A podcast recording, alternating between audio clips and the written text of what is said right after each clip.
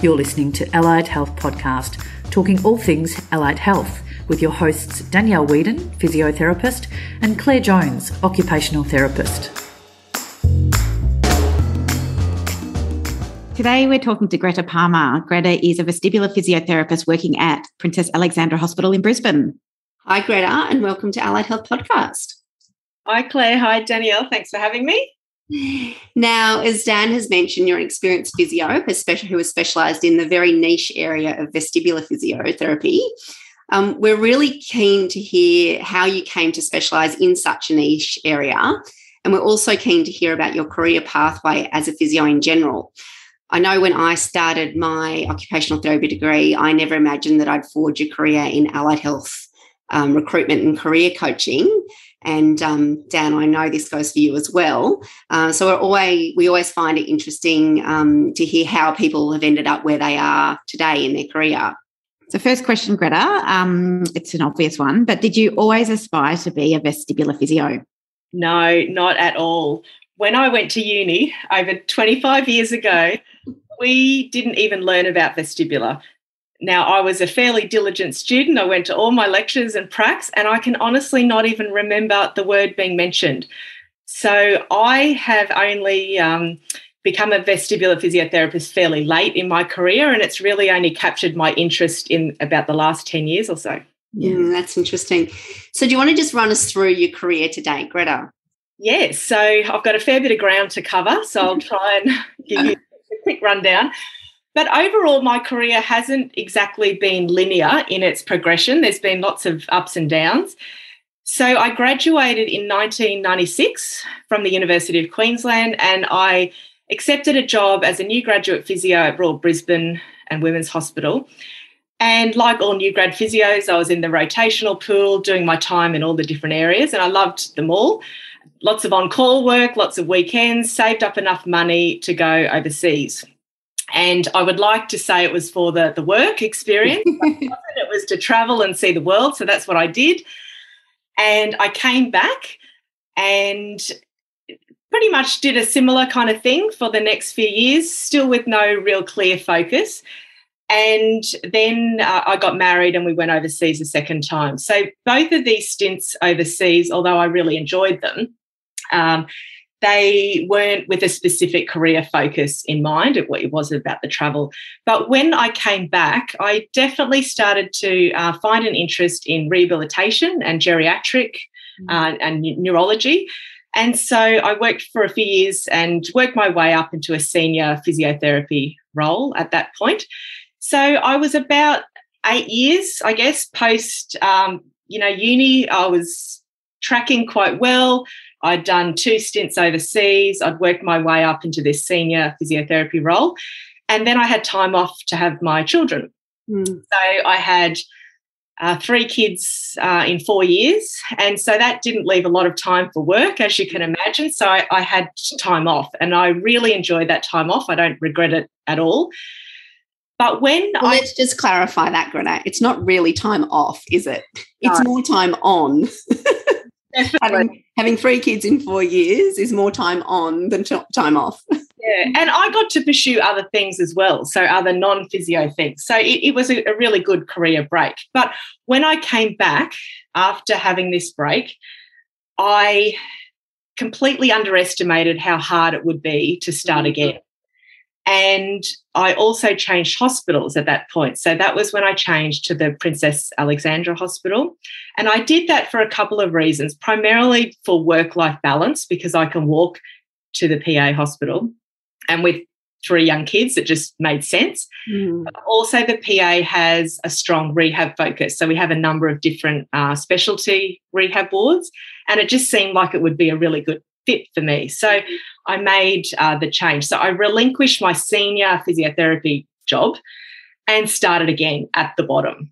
Mm. And it was hard because no one knew me, no one knew the things that I'd done, uh, no one, yeah, knew anything about me. And I guess I was lacking some confidence because I've been out of the career, out of the workforce for a while.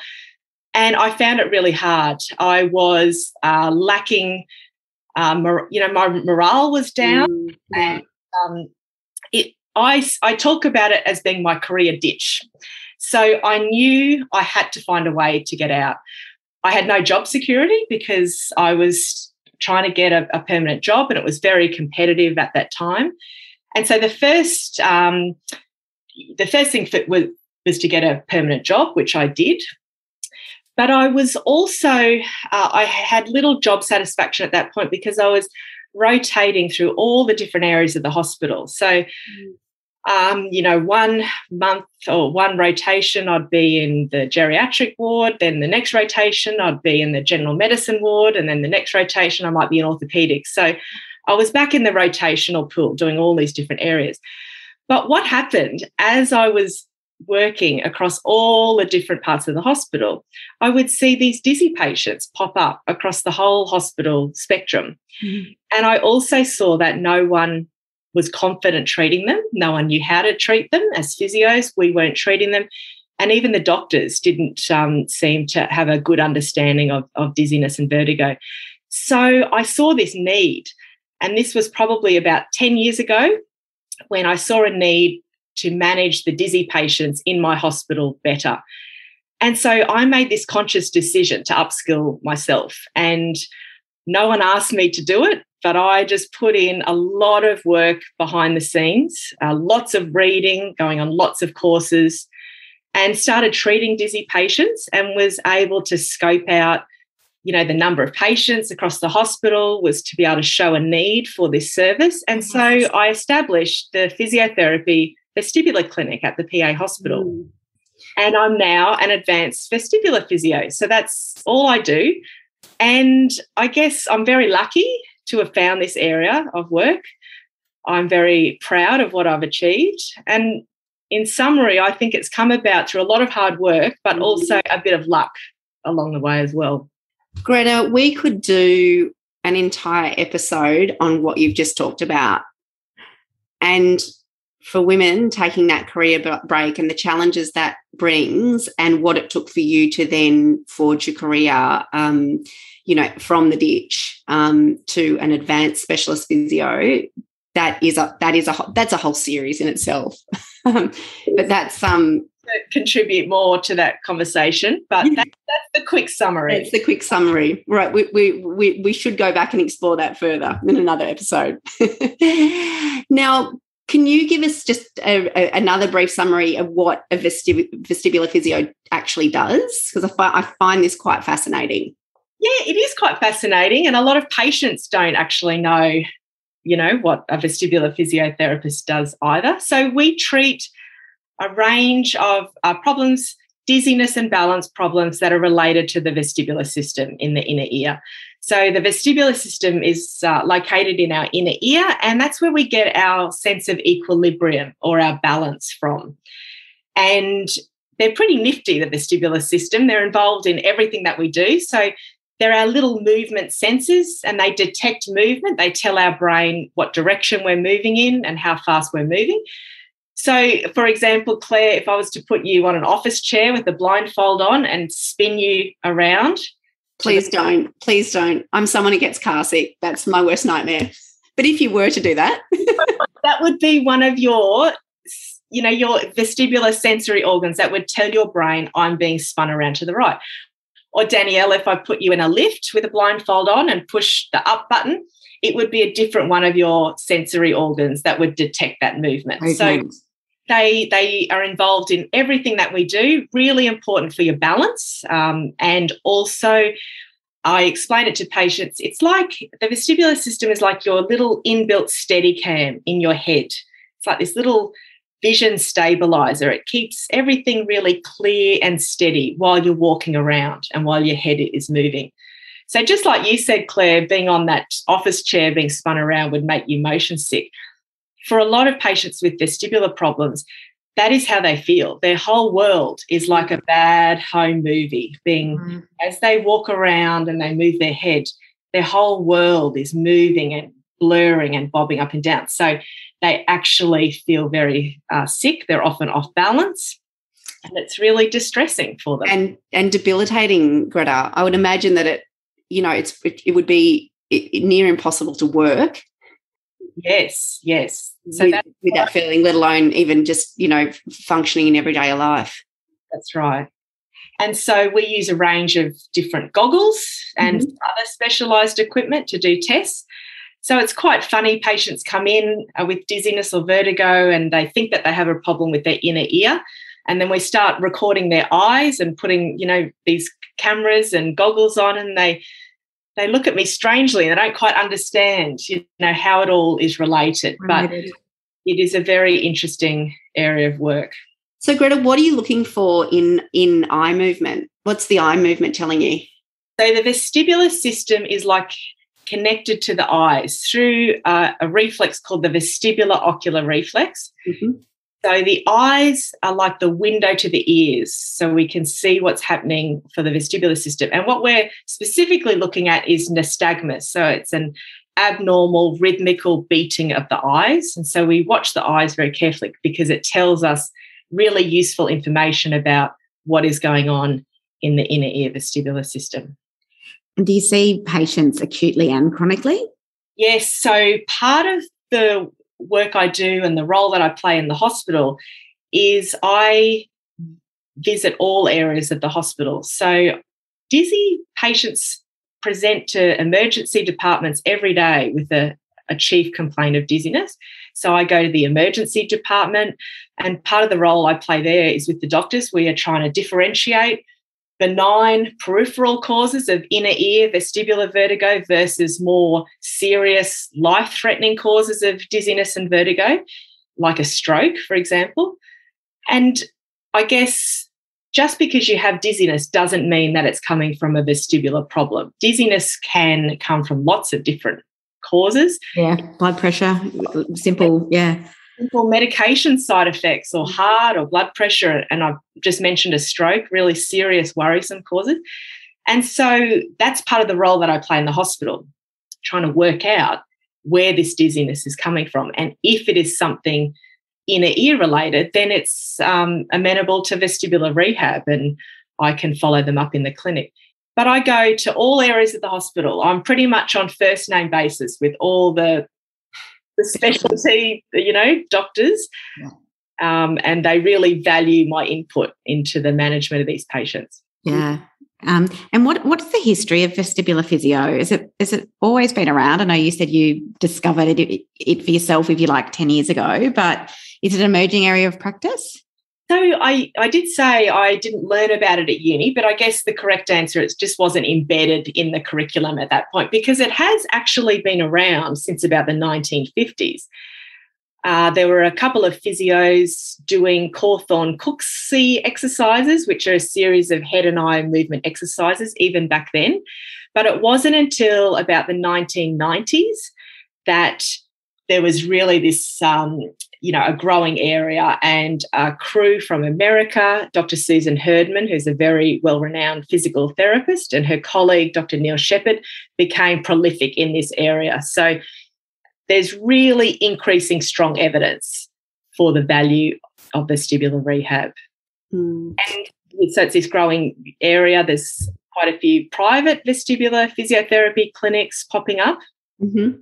And vestibular physiotherapists are fast becoming the allied health or the health professional of choice to, to mm. treat this and balance problems. Mm. And Greta, this is another obvious question, but but why are you so passionate about this area of practice? Well, you tapped on it before, Claire. Dizziness and vertigo is really distressing and really disabling. I mean, I don't know if either of you have experienced it, but many of your listeners will have because it affects so many people. And mm. so I guess as all as health professionals, we enter the profession because we like helping people. But dizziness and vertigo affects people's work, it affects their ability to drive, it affects their independence, their social interactions. And so I am able to help these people. And there are some conditions, well, in fact, the most common condition I treat is BPPV or benign paroxysmal positional vertigo. And it's caused by little particles in the inner ear that get dislodged and they get stuck in the wrong place. So it's this problem where you have something stuck like a rock in your in your shoe. You know, you have to find it, shake it out. And so, if diagnosed correctly, BPPV can be treated in one session. Yeah. Mm. And so, I have seen a gentleman who had had BPPV for 10 years and he was a painter and he had had to give up work because he couldn't get up a ladder and tip his head back to paint the ceiling. And I treated his vertigo in one session. Oh. And so that for me was just a game changer because there aren't too many areas of physio that you can treat someone Yeah. effectively and totally in one session.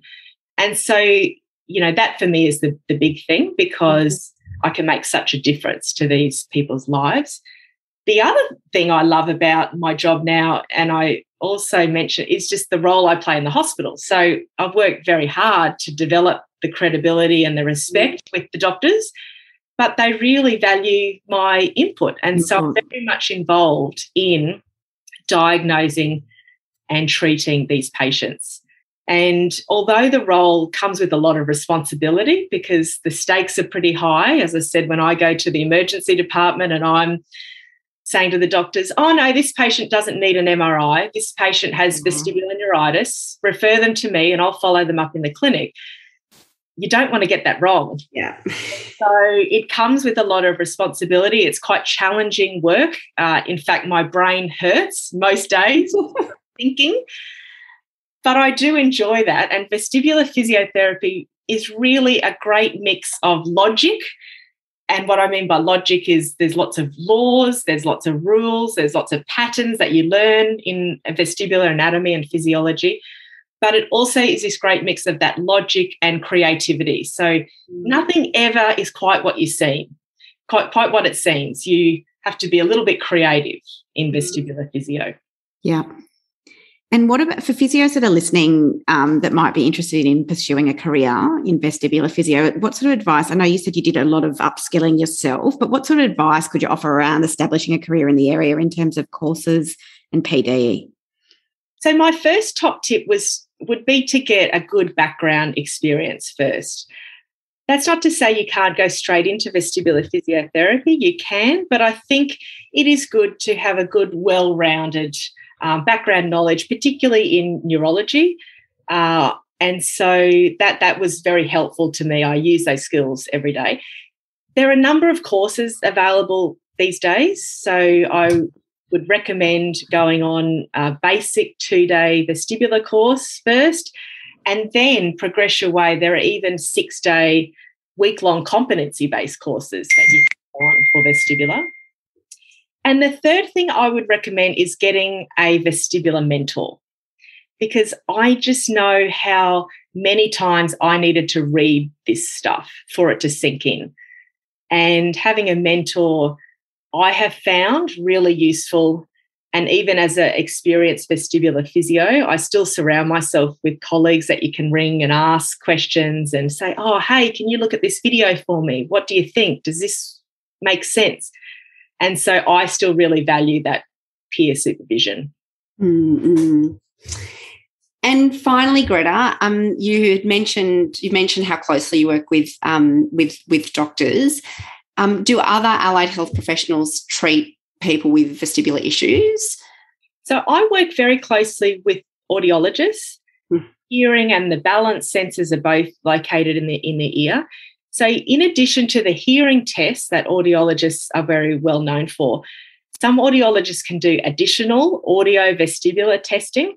And so that is really useful for us in the diagnostic workup when we're trying to identify what the cause is. So, I do work very closely with audiologists and also psychologists. Mm. I have a few psychologists at the hospital that I refer to because it is so distressing and it has such a big impact on their life.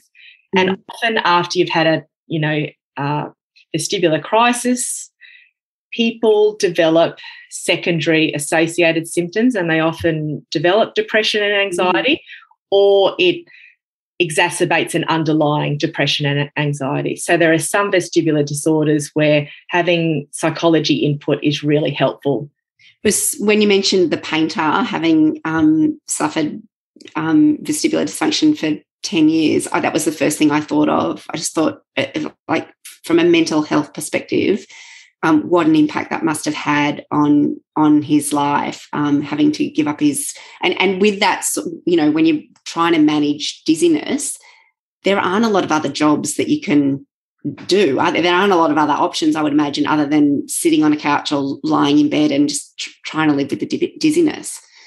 Yeah, as I said, the vestibular system is involved in everything we do. So it really is very disabling for patients. Yeah, socially, like you mentioned as well. You know, if you if you if you're not confident to go out and you you physically can't go out, it's not just work that's affected; it's your social ability to socialize. Yeah. And falls risk too. These yeah. patients are very off balance, and having a vestibular problem places them at a higher falls risk. Mm. It's interesting. It's like so the area of chronic pain as well, isn't it? That that just that overlap of how debilitating it, it is to somebody's life. Um, and and even if you can, some of the patients that you see can be fixed relatively quickly. Um, there's still um, there's still the history of what they have, you know, what they've had to manage socially and work wise as well. Yeah, and trying to rebuild after the after the problems, rebuild their lives after the problems fixed. That's right. Yeah, yeah. Thank you for joining us, Greta. It's really been it's been a very interesting conversation, and it's always great to hear about the different career pathways available to clinicians. And um, I've no doubt your story, your career story, um, has inspired many of our listeners to explore options available to them in niche areas of practice. So, thanks again for joining us. Thank you for having me. Thanks, Greta. It's been fantastic. We hope you enjoyed listening to the Allied Health Podcast. In the show's notes, you'll find links to our free recruitment resources, job opportunities, and healthcare marketplace insights. To listen to new episodes, please subscribe via Apple, Google, or wherever you find your favourite podcasts. And if you've enjoyed the show, please give it a five star rating and review, and be sure to tell your therapy colleagues and friends to tune in.